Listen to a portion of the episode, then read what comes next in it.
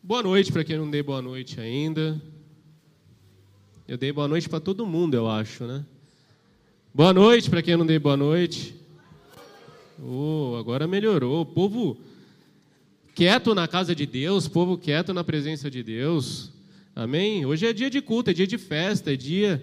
Seu Luiz falou, a presença de Deus já está aqui, amém? Então a gente precisa se alegrar nisso, a gente precisa entender que nós temos um encontro, não com os nossos irmãos, não com o pregador, mas com o próprio Senhor, amém? E que tristeza ver cadeiras vazias aqui.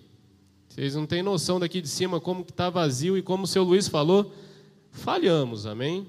A nossa função de pregar o Evangelho e levar o Evangelho a toda criatura desse mundo passa também por convites, para que a, as pessoas possam frequentar o culto e possam ser cheias e alimentadas pela palavra de Deus, amém? Que nós saiamos daqui dessa noite sabendo que podemos e precisamos melhorar, amém? Curte sua cabeça, feche seus olhos, vamos orar para a gente iniciar esse momento. Pai, em nome de Jesus, nós queremos mais uma vez te agradecer, Senhor, por portas abertas, Pai, nessa casa, nesse domingo, Deus. Pela possibilidade que o Senhor nos dá, Pai, de sentarmos aqui nessa noite, Deus, e ouvir a tua palavra para que sejamos por ela transformados, Deus. Em nome de Jesus, Pai, nós declaramos, Pai, a todo momento que a tua presença já está aqui. Aquilo que nós pedimos é, Pai, para que o Senhor possa falar aos nossos corações, Deus. Em nome de Jesus, que a tua palavra, Deus, seja como uma flecha em direção, Senhor, aos nossos corações, para que então ocorra e haja a transformação necessária, Deus. Em nome de Jesus, por isso convém nesse momento que eu diminua, Pai, para que o Senhor cresça, que eu seja simplesmente o teu instrumento nessa noite, Pai. E que assim como eu, os meus irmãos possam sair daqui dessa noite, Pai, todos cheios da tua presença, cheios da tua glória, Pai, cheios, Pai, sabendo que o teu Santo Espírito está aqui, pronto para fazer a transformação que nós precisamos. Você que concorda, aplauda o Senhor porque Ele é bom.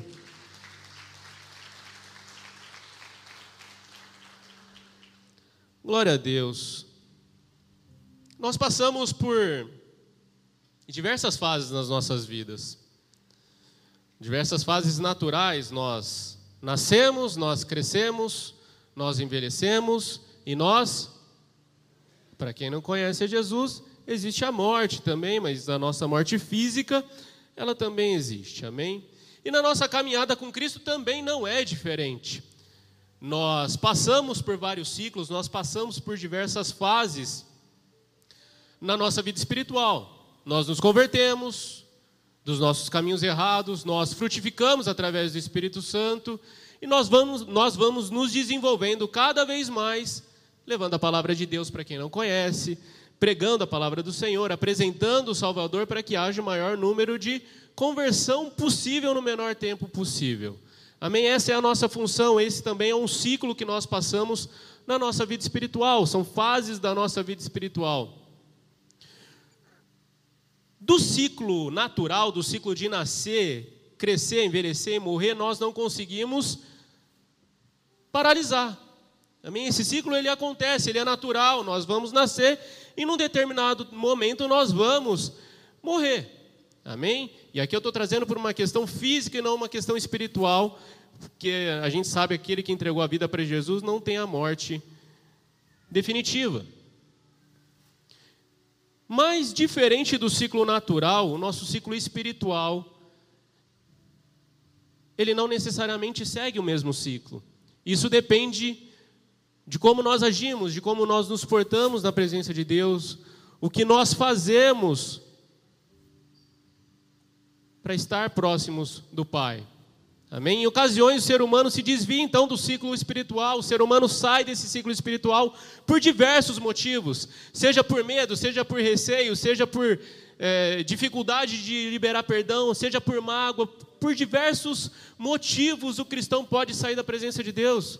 O cristão pode sair desse ciclo natural que deveria ser o ciclo espiritual também.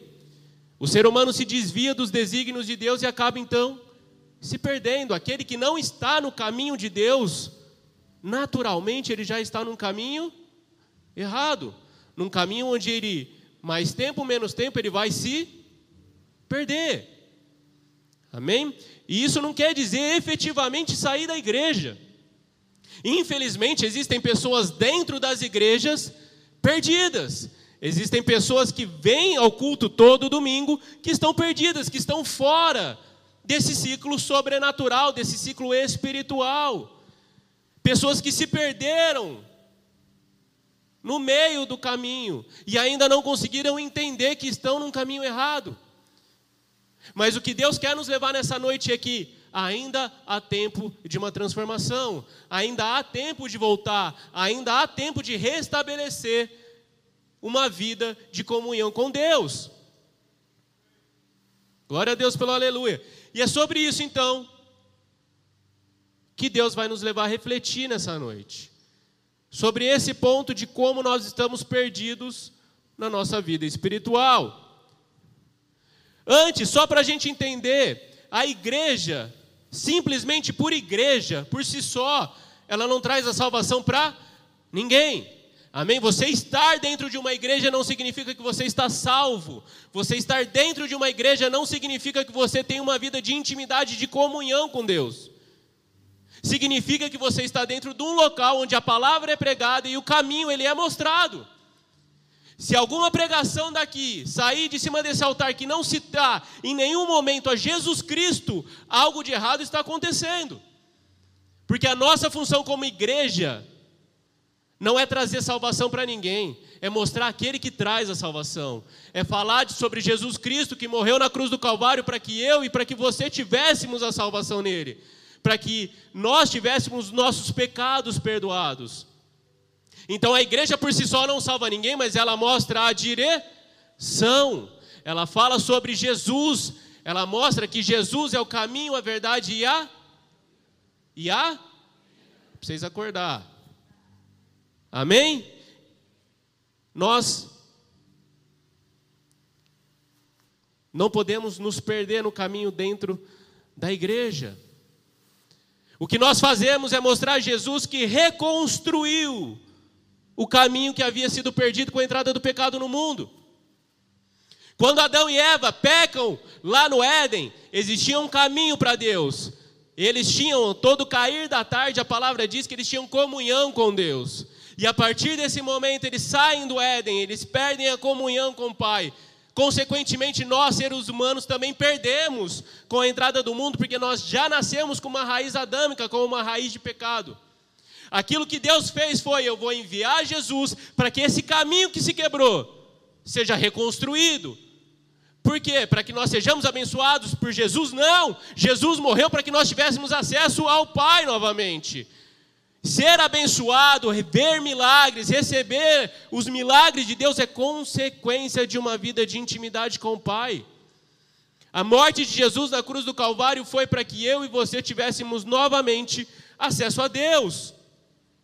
Assim também como a oração por simples oração, oração por palavras jogadas ao vento, também não leva ninguém a Deus. Entenda o que eu estou falando, eu não estou falando de uma oração direcionada, uma oração onde eu me prostro perante Deus, eu busco a presença do Senhor e começo a ter intimidade com Ele. O que eu estou falando aqui é simplesmente orar por orar. Simplesmente lançar palavras ao vento, não me dedicar naquele momento de oração, não me dedicar para receber a resposta de Deus. Falar por falar também não leva ninguém a Deus. Como jejum, simplesmente por abstenção de algo, também não nos leva na direção de Deus.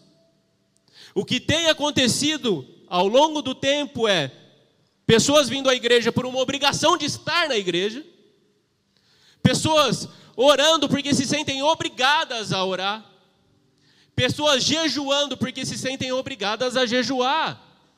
E queridos, Deus enviou Jesus para que nós tivéssemos a liberdade, para que nós quiséssemos a presença dEle, não por obrigação de algo. Deus não quer que nós nos sintamos obrigados a fazer alguma coisa. Antes, Ele quer que, por amor, nós façamos algo para estar próximos a Ele. Amém. Então, antes de igreja por igreja, oração por oração, jejum por jejum, boas obras por boas obras, não levam as pessoas para perto de Deus. Se você fizer isso pensando que simplesmente boas obras vão te levar a ter uma vida de intimidade com Deus, desculpa eu te falar, você está errado. Fazer boas obras, jejuar, orar, faz parte de uma vida de quem tem intimidade com Deus e sente necessidade de fazer algo para estar próximo de Deus. Então existe uma grande diferença entre o que é necessário e o que é obrigatório. Deus não te obriga a vir à igreja. Deus não te obriga a jejuar, Deus não te obriga a orar, mas Ele espera que você venha à igreja, Ele espera que você, ele espera que você jejue, Ele espera que você ora, ore. Então existe uma grande diferença entre estar com Deus e viver com Deus. O que, que a gente falou aqui no começo? Que a presença de Deus já está? Aqui a resposta, tá? A presença de Deus já está aqui. Ou seja, todos nós estamos na presença de, mas nem todo mundo quer essa presença. Nem todo mundo veio aqui buscando essa presença.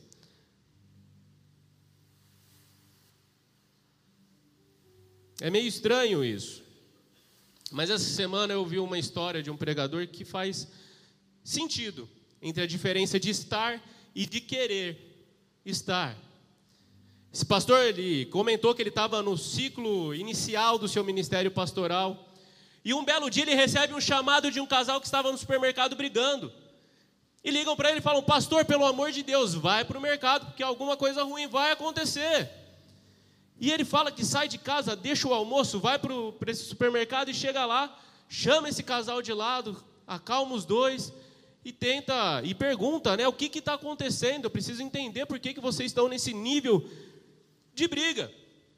E o homem, já extremamente irritado, extremamente nervoso, começa a gritar e começa a falar: Pastor, faz 20 anos que eu sou casado com essa mulher.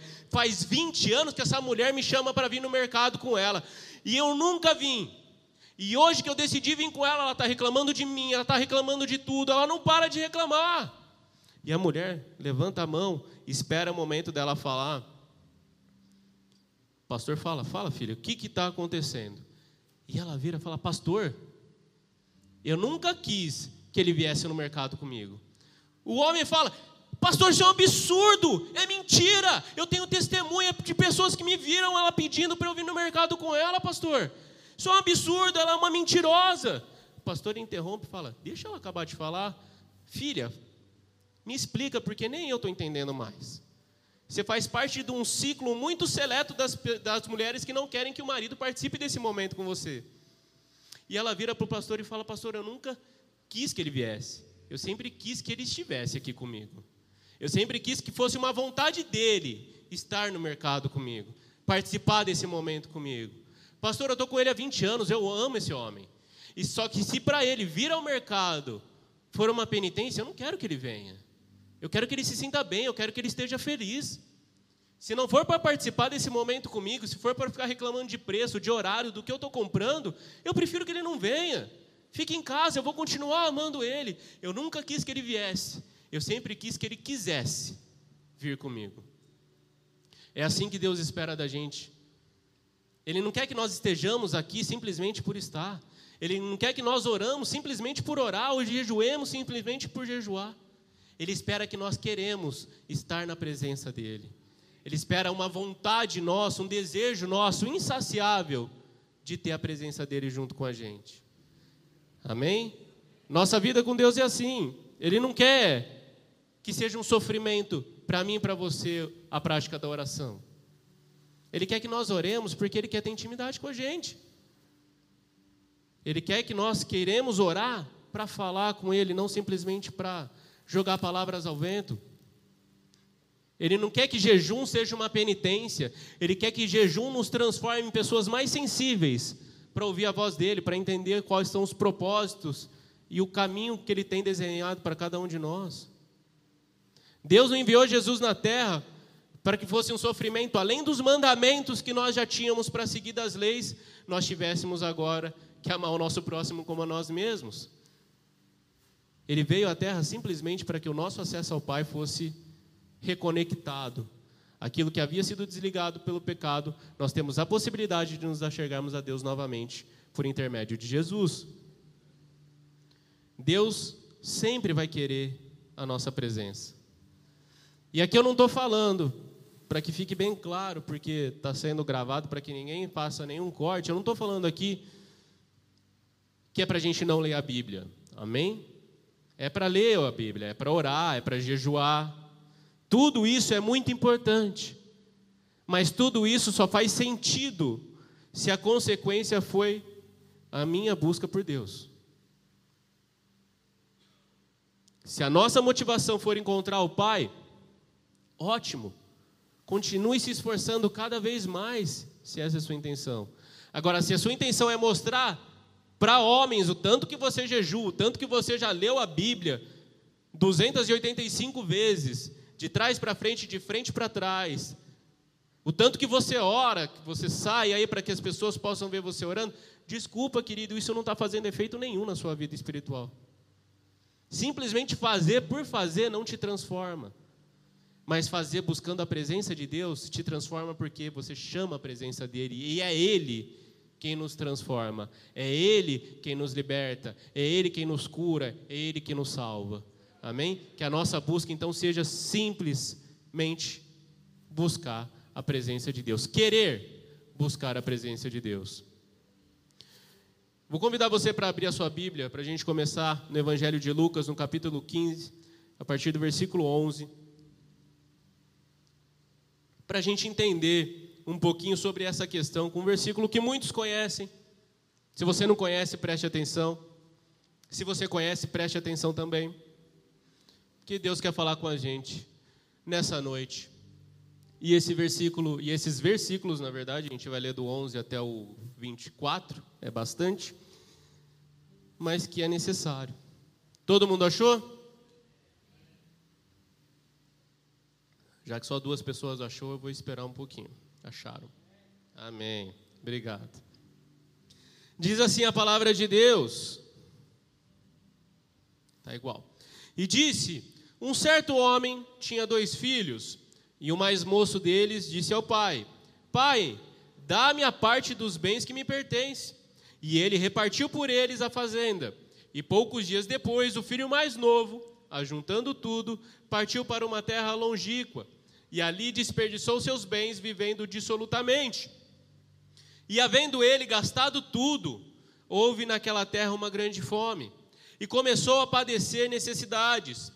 E foi e chegou-se a um dos cidadãos daquela terra, o qual mandou para os seus campos apacentar os porcos. E desejava encher o seu estômago com as bolotas que os porcos comiam, e ninguém lhe dava nada. E tornando em si, disse: Quantos jornaleiros de meu pai têm abundância de pão, e eu aqui pereço de fome? Levantar-me-ei e irei ter com meu pai, e dir-lhe-ei, pai, pequei contra o céu e perante ti, já não sou digno de ser chamado teu filho. Faze como um dos teus jornaleiros. E levantando-se foi para o seu pai, e, quando ainda estava longe, viu seu pai e se moveu de íntima compaixão e correndo, lançou-lhe ao pescoço e o beijou. E o filho disse: Pai, pequei contra o céu e perante ti, já não sou digno de ser chamado teu filho. Mas o pai disse aos seus servos: Trazei depressa a melhor roupa e vestilho, e põe-lhe um anel na mão e alparcas nos pés. E trazei o bezerro cevado e matai-o, e comamos e alegramo-nos, porque o meu filho que estava morto reviveu, tinha se perdido e foi achado, e começaram a alegrar-se, a festejar. Até aí, muitos de vocês conhecem essa história do filho pródigo, daquele que pediu parte na herança enquanto o pai ainda estava vivo e saiu e viveu dissolutamente, gastou com o que devia e com o que não devia, até o momento que ele fala: Eu preciso voltar à presença do meu pai. Que é o tema da palavra de, dessa noite: é na companhia do pai, na presença do pai. Por sermos pecadores, por errarmos muitas vezes, achamos que os nossos erros eles são imperdoáveis. Nós achamos que os nossos erros são tão grandes que nem mesmo Deus é capaz de nos perdoar por esses erros. Existem pessoas também que entendem que é necessário chamar a atenção de Deus. Eu preciso chamar a atenção de Deus, eu preciso fazer algo para que Deus possa me ver que foi que a gente comentou até agora. Ou pior, existem pessoas que entendem que precisam fazer algo para ser aceitos por Deus. Jeremias 1,5 diz: Antes que formaste no seu ventre te conheci, e antes que saísse da madre te santifiquei, e as nações te dei por profeta. A parte A de Jeremias 1,5 diz: Antes que te formasse no seu ventre eu já te conhecia. Eu já te conheci, querido. Deus sabe dos seus pecados, Deus sabe dos seus erros, Deus sabe dos seus defeitos, Deus sabe da sua qualidade. Você não precisa fazer nada para que Ele te ame. O amor dele é incondicional, independe daquilo que você faça, daquilo que você viva ou como você viva. Ele te conhece, ele sabe quem você é, ele conhece o seu coração, ele conhece o íntimo do seu coração. Você não precisa fazer nada para que ele te aceite como filho para que ele te aceite como alguém que pode viver ao lado dele. Tinha testemunho hoje? Do Rafael? Não?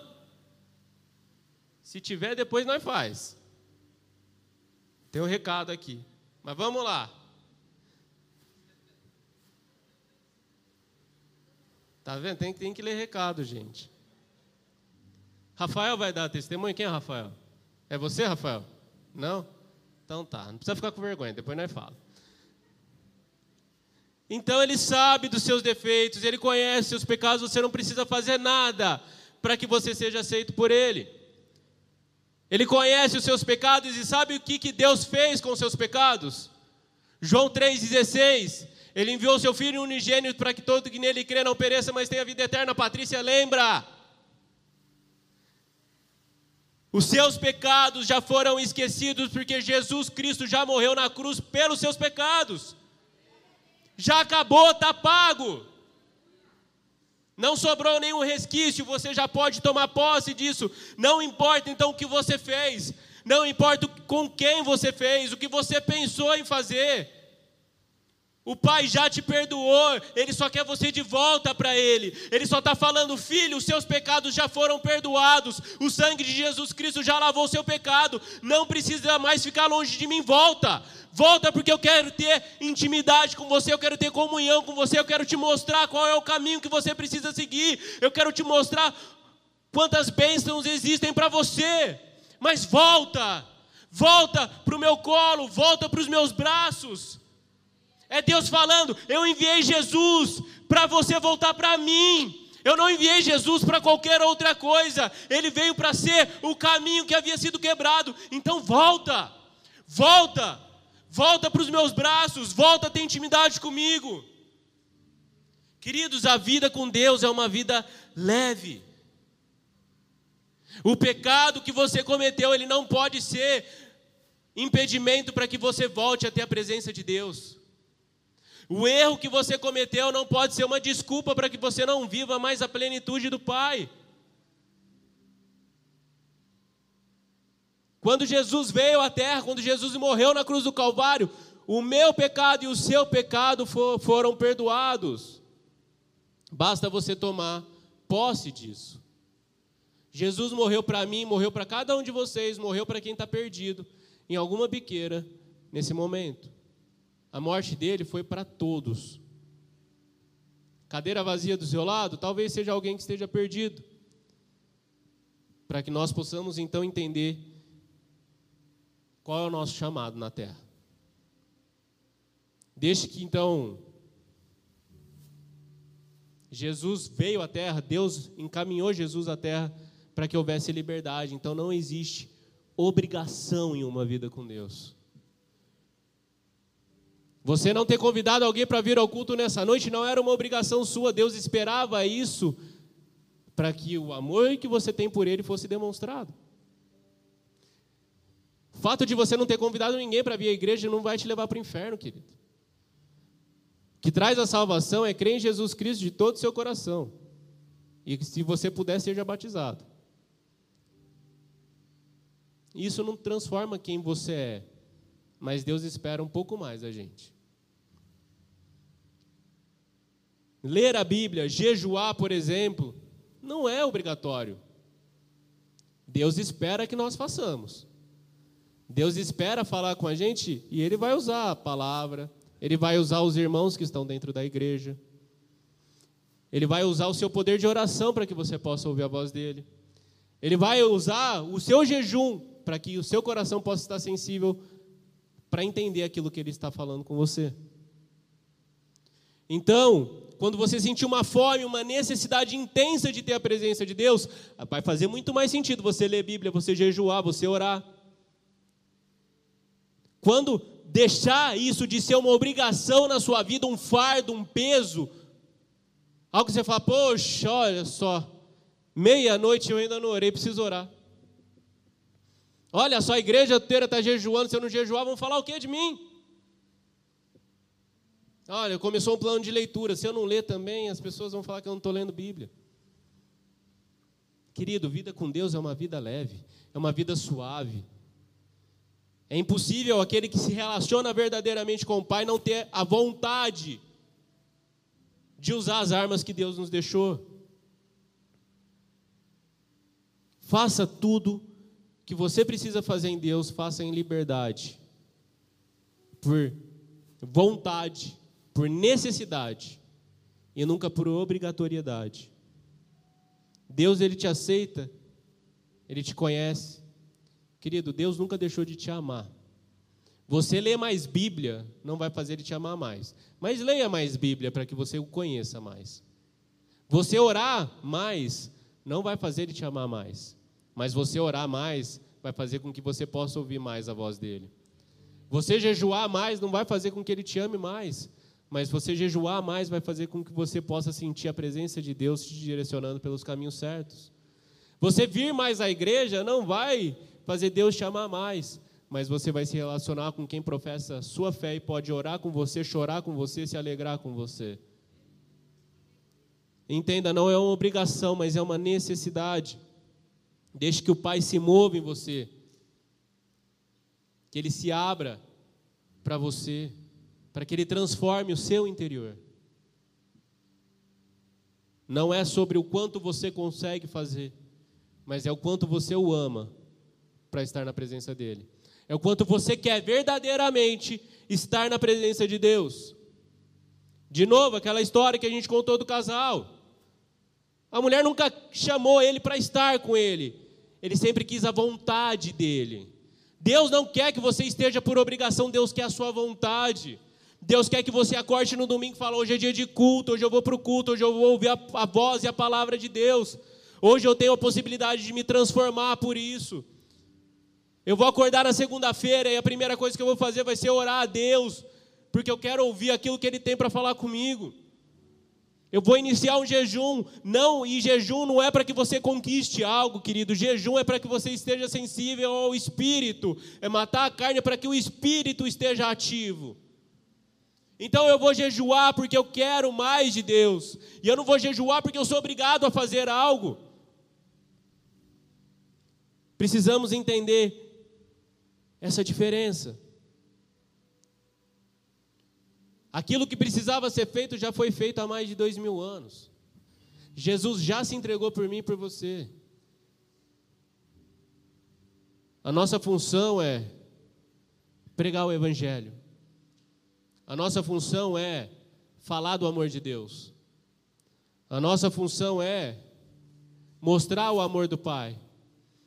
Mas essa função ela só é válida se eu entendo que com isso eu estou me aproximando do Pai. Se eu falar para você daqui, Fernando, sai daqui hoje, você tem que pregar a palavra para 10 pessoas. Não é o caso do Fernando, provavelmente ele vai pregar para 20 se eu falar isso.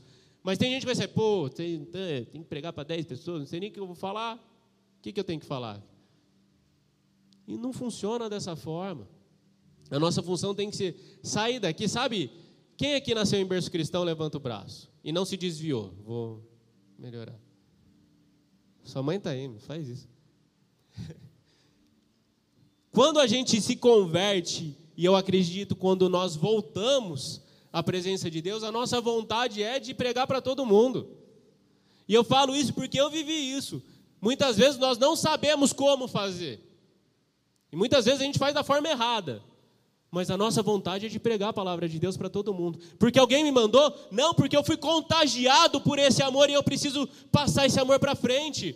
Eu, eu, eu tive os meus olhos abertos e eu preciso fazer com que as pessoas tenham seus olhos abertos. Eu entendi que existe alguém que me ama e eu preciso mostrar esse amor para as pessoas. É diferente de eu sair daqui obrigado a fazer algo.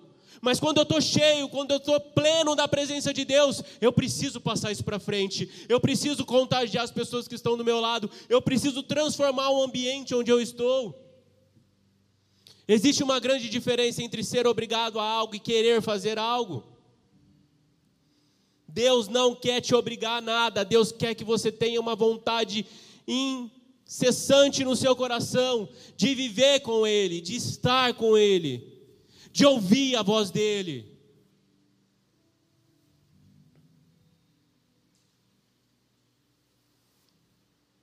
Deus não espera que nós façamos algo esperando algo em troca.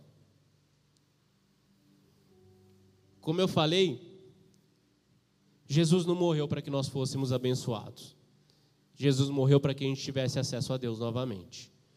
A bênção de Deus, os milagres de Deus, as maravilhas que Deus tem para mim e para a sua vida, elas são consequências de uma vida de intimidade com o Pai. Miqueias 7, 18 ou 19 quem é comparável a ti, ó Deus, que perdoas o pecado e esqueces a transgressão do remanescente da tua herança? Tu que não permaneces irado para sempre, mas tem prazer em mostrar amor. De novo terá compaixão de nós, pisarás nossas maldades e atirarás os nossos pecados nas profundezas do mar. Sabe quando você fala, eu pequei e não sou digno de voltar à presença de Deus? É Deus falando aqui, os seus pecados já foram atirados nas profundezas do mar. Eu já não me lembro mais do seu pecado. A sua vida é daqui para frente. Aquilo que você fez ficou para trás. Não adianta, você não volta ao passado. Você não tem como transformar aquilo que foi feito. Mas a partir de agora, onde eu vivo com você, onde a minha presença está com você, tudo pode ser diferente, tudo é diferente. Permaneça e continue nessa caminhada a partir de agora. O que ficou para trás ficou. A partir de agora, Deus é, de, é Deus declarando: Filho, eu tenho algo maior e melhor para você esperando. Basta você continuar tendo a vontade de estar comigo. Glória a Deus.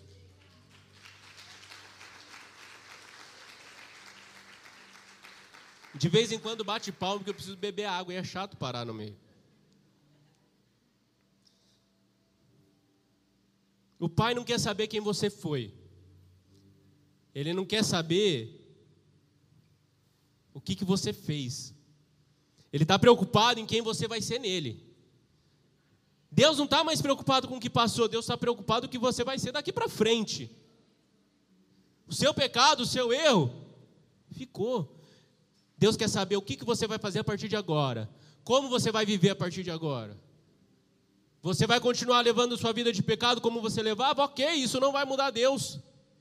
Mas Deus espera que você tenha a vontade de ser transformado, a vontade de ter Ele do seu lado. Ele já tirou seus pecados no mar de esquecimento, eles já não existem mais para Deus. A partir de agora é uma vida diferente. Quando a palavra de Deus diz: os nossos pecados na profundezas do mar já foram atirados, é Ele declarando: Eu já esqueci do que você fez, por que, que você não, não consegue se perdoar? Se o meu perdão, que é o que importa, você já tem, por que, que você não consegue se perdoar daquilo que você fez? Por que, que você continua preso em, em algo que você fez de errado, mas que já foi esquecido? É Deus falando que com Ele existe de fato uma nova vida. Quando Jesus Cristo morreu na cruz do Calvário, teve o sangue da nova aliança. É novo, é tudo novo na presença de Deus.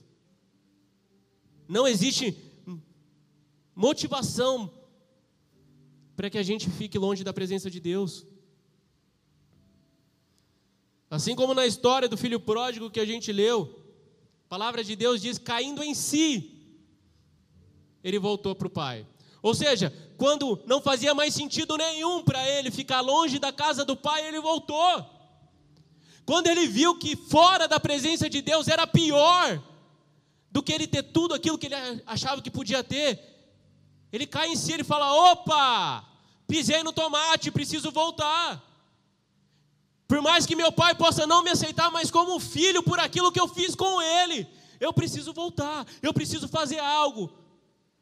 Eu preciso chamar a atenção do meu pai para que pelo menos eu tenha uma refeição. E quando ele chega, o que, que o pai faz? O pai vê de longe sai correndo, abraça, beija, fala: Filho, você voltou. Você não sabe a alegria que eu tenho com o seu retorno. Você não sabe da alegria que eu tenho porque você voltou para os meus braços, porque você entendeu que aqui é o teu lugar.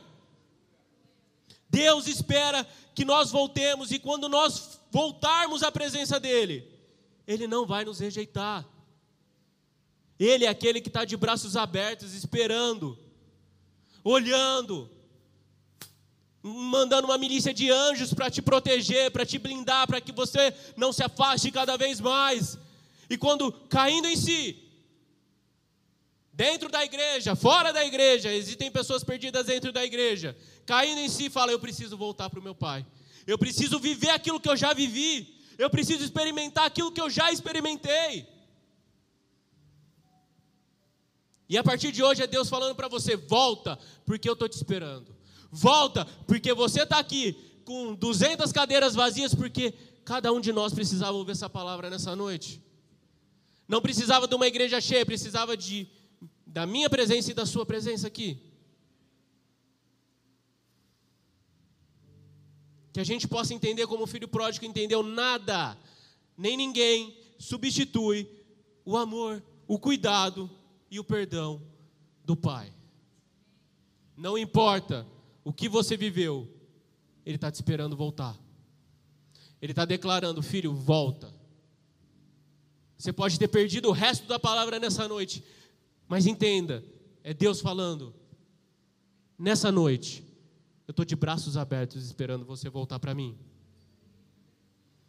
Às vezes você está aí deixando o diabo falar que você não é digno de voltar fazendo você se entristecer cada vez mais, te trazendo vergonha de voltar para a igreja, de onde porventura você pode ter saído um dia. Mas saiba que ninguém está mais feliz do que o Pai de nos ver aqui nessa noite, de querer estar aqui nessa noite. Isso precisa ser transformado em mim e em você. Amém? Muitas vezes nós estamos aqui por uma obrigação. Isso precisa mudar. Isso precisa ser, é mais uma possibilidade que eu tenho de Deus falar comigo num ambiente preparado para que Ele possa falar comigo. Às vezes o diabo está fazendo você pensar que você não é digno, que você não é digno de ter um irmão do seu lado caminhando com você, que você não é digno de um pastor cuidando de você e principalmente você não é digno da presença dele, de Deus novamente. Que nessa noite todas as vozes que não sejam de Deus possam ser caladas nos nossos corações. Que nós possamos estar atentos à voz de Deus falando que o que Ele mais quer é a nossa presença junto com Ele, junto dEle. Novamente, queridos, aquilo que a gente precisava para ter a presença de Deus já foi feito. O que precisa agora é a nossa vontade de querer ter a presença de Deus. Jesus já morreu, o sangue dele já verteu, o véu do templo já se rasgou, a presença de Deus já está com acesso liberado, o preço que nós tínhamos com o pecado já foi pago, o que nós precisamos a partir de agora é entrar por esse caminho, por esse novo e vivo caminho chamado Jesus Cristo. É Jesus quem salva, é Jesus quem transforma, é Jesus quem liberta, porque Ele é o caminho que a gente possa entender que com Jesus nós chegaremos à presença de Deus. Mais do que você querer voltar para Deus, é o que Deus mais quer, é a sua presença. Antes de você querer, Deus já quer. Exatamente por isso que Jesus morreu. Como eu sempre falo, Jesus no Getsemane teve a possibilidade. Só um minutinho. Jesus no Getsemane teve a possibilidade de não cumprir o chamado dele.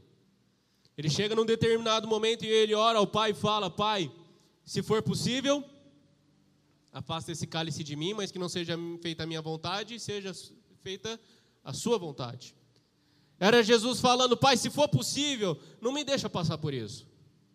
E eu sempre falo, Jesus não estava com medo das dores que ele ia sentir. Jesus estava com medo de não ter a presença por um instante. Medo de não ter mais a presença de Deus por um instante no momento que os nossos pecados chegarão até os seus ombros. E eu sempre brinco, isso eu imagino que tenha sido a hora que Jesus fala: Pai, se for possível, faça esse cálice de mim. Eu imagino Deus respondendo: Desculpa, filho. Não dá. Não dá. Esse é o único preço, é, é a única possibilidade que existe para que o mundo possa voltar a ter a minha presença é com a sua morte. Desculpa. Você não sabe o tanto que está me doendo te entregar por isso. Mas não dá. Não dá povo da igreja Bola de Neve precisa estar lá em dezembro ouvindo essa palavra. Não dá mais. Você vai precisar se entregar, desculpa.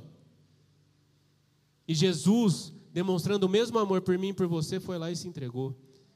Sem saber se seria adorado ou não por nós. Ele entendeu o chamado o propósito dele e falou: O povo do meu pai precisa voltar a ter acesso a ele. Eu preciso me entregar. Então, Cada prego naquela cruz era para estar tá na minha e na tua mão. Cada chicotada que ele tomou era para ser as minhas e as suas costas. O sangue que foi ali derramado tinha que ser o meu e o seu. Mas para que a gente não tivesse mais o sofrimento da falta da presença de Deus, ele se entregou. O que ele mais quer é a nossa presença de volta. O que ele quer é que nós busquemos simplesmente por querer a presença dele, não por aquilo que ele pode entregar, não por aquilo que ele pode dar. Simplesmente porque eu quero a presença daquele que me amou de uma forma imensa, intensa, que entregou Jesus para morrer no meu lugar. Eu quero só a presença dele porque eu entendi que Jesus, podendo desistir, preferiu se entregar no meu lugar. Eu preciso ter mais da presença desse Deus que me ama de uma forma incondicional. Não existe nada maior e nem melhor que eu possa querer na minha vida do que a presença de Deus. Querido, às vezes você se cansou com o tempo. Às vezes foi muita coisa que você foi fazendo ao longo do tempo, dentro da igreja, fora da igreja. Às vezes você se cansou de continuar caminhando com Cristo. Às vezes isso tornou um fardo para você, uma dificuldade para você. Como eu falei, às vezes você não saiu da igreja, mas se afastou da presença de Deus. Muitas tarefas, muitas coisas, e você se afastou do Pai. Mas o que Deus quer nos lembrar nessa noite, além disso tudo, é que, além dos nossos pecados serem perdoados, dele se esquecer dos nossos pecados, ele é aquele que traz alívio em meio à pressão. Às vezes você se cansou porque você fez muito e se esqueceu de Deus, enquanto Deus está falando, filho, vem para mim. Vinde a mim todos estáis cansados e sobrecarregados, e eu vos aliviarei. Mateus 11, 28. em meio à pressão, em meio à perseguição, em meio aos problemas, Ele é aquele que fala: Filho, volta, porque em mim você tem o alívio necessário. Troca o seu fardo comigo. Se afastar de Deus não é a solução. Se afastar de Deus não encontro outra palavra. Se afastar de Deus é uma ignorância. Receba isso no amor, porque eu não encontrei outra palavra para falar nesse momento. Deus pode resolver os meus problemas, Deus pode ser a solução para a minha vida. Queridos, assim como se eu perguntar para cada um de vocês aquilo que Deus já fez, vocês vão conseguir puxar na memória de onde Ele tirou e de onde Ele te colocou. Deus é a solução. Voltar à presença do Pai é a solução.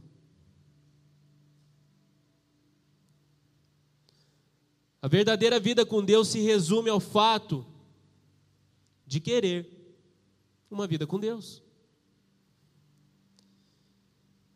O resto é consequência. Bênção é consequência, milagre é consequência, transformação através da leitura da palavra é uma consequência. Jejum, oração, tudo vai ter uma consequência diferente com a presença de Deus.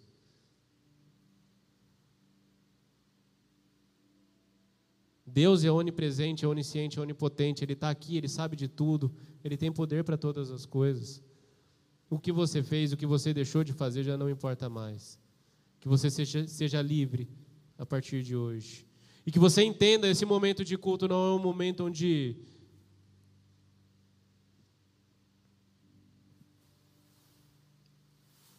Deixa para lá. Deus quer que aqueles que queiram receber prestem atenção. Deus quer que você queira estar com Ele, não como um castigo de estar com Ele, não como uma penitência de estar com Ele. O louvor pode subir. Deus me trouxe aqui nessa noite, Deus te trouxe aqui nessa noite, para que nós tivéssemos os nossos corações transformados, para que a dureza do nosso coração fosse quebrada, para que as cadeias, as correntes que nos aprisionam, fossem quebradas. Porque Ele está declarando, filho, nessa noite o que eu preciso, o que eu quero é você de volta para os meus braços. Filho, o que eu quero é que você esteja comigo. Filho, o que eu quero é que você ouça a minha voz novamente. Filho, o que eu preciso é que você se entregue completamente a mim mais uma vez.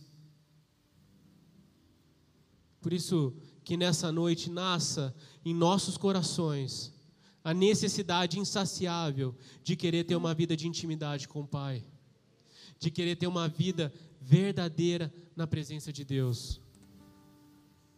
Se você veio aqui nessa noite por uma obrigação, glória a Deus, se você entendeu a palavra isso nasceu algo diferente no seu coração.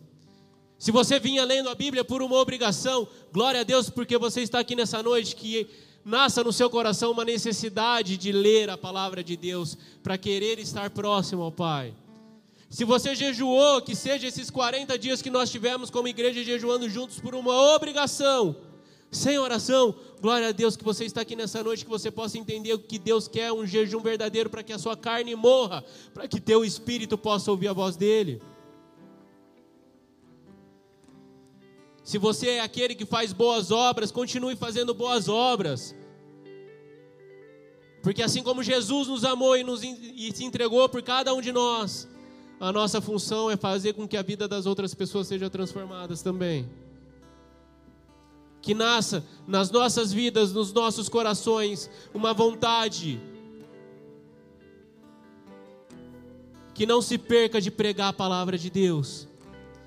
Que não se perca de ver as cadeiras aqui todas cheias, mas que não seja uma obrigação, que nasça no nosso coração uma vontade insaciável de querer a presença de Deus novamente, de sentir aquilo que a gente já sentiu um dia, de viver aquilo que a gente já viveu um dia, de saber que existe mais, de saber que a gente pode mais com Deus, que a gente pode mais em Deus, que a gente não venha mais a se cansar, que não venha a ser mais um fardo, mas que venha a ser uma alegria estar na presença de Deus, que o meu coração possa ser verdadeiro quando eu declaro: Pai, eu preciso do Senhor, Pai, eu preciso da tua ajuda, Pai, eu preciso do Senhor na minha vida, eu não consigo mais. Que seja você nessa noite como filho pródigo, que entende que sem a presença de Deus nada vale, que sem a presença de Deus você não tem aquilo que você precisa e que Ele está esperando você de braços abertos nessa noite. Que ele está esperando você declarar: Pai, eu não sou digno. E Ele fala: Filho, eu, os seus pecados foram perdoados. Volta para mim,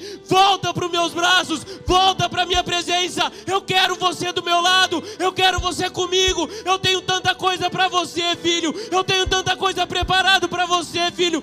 Volta, entenda que eu te amo, independente daquilo que você fez. Aquilo que você fez ficou, e a partir de agora é uma nova vida na minha presença. A partir de agora eu tenho um novo tempo. A partir de agora eu tenho um novo momento. A partir de agora eu vivo de uma forma diferente. A partir de agora eu tenho Deus novamente na minha vida. Por isso que nesse momento onde o louvor estiver aqui ministrando adoração, que você possa declarar: Pai, me aceita de volta. Pai, eu preciso voltar. Pai, nada mais me satisfaz nesse mundo do que a tua presença. Não perca essa oportunidade de você falar com Deus. Ele está aqui. Ele simplesmente quer o teu coração. Ele quer a tua atenção. Ore a Deus nesse momento, como você não vem orando há tempos. Peça a Deus, como você não vem pedindo há tempos. Entenda que Ele quer trazer algo sobrenatural para a sua vida nessa noite.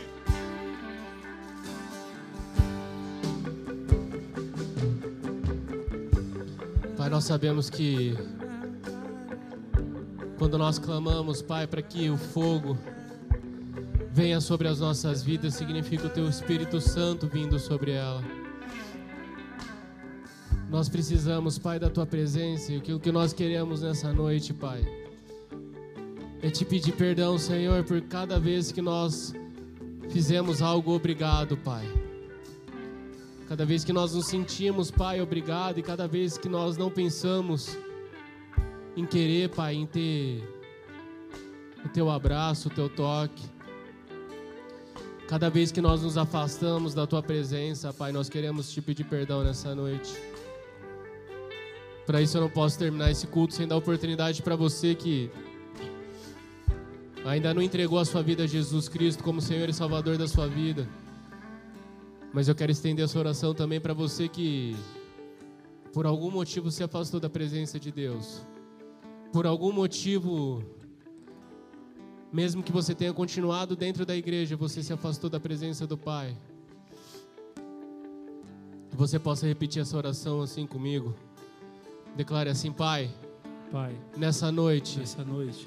Eu entendi. Eu entendi. Que o Senhor me ama. Que o Senhor me ama. Independente daquilo que eu fiz. Independente daquilo que eu fiz. Daquilo que eu vivi. Daquilo que eu vivi. Eu sei que o Senhor tem algo novo para mim. Eu sei que o Senhor tem algo novo para mim. Por isso eu quero nessa noite. Por isso eu quero nessa noite declarar, declarar e reconhecer, reconhecer que Jesus Cristo, que Jesus Cristo veio à terra, veio à terra, morreu ao terceiro dia, morreu ao terceiro dia, mas ressuscitou, mas ressuscitou está à destra de Deus Pai. Está à destra de Deus Pai. E eu declaro e reconheço, eu declaro e reconheço que Jesus Cristo, Jesus Cristo é o meu único, meu único Senhor e Salvador Senhor da minha vida. Salvador.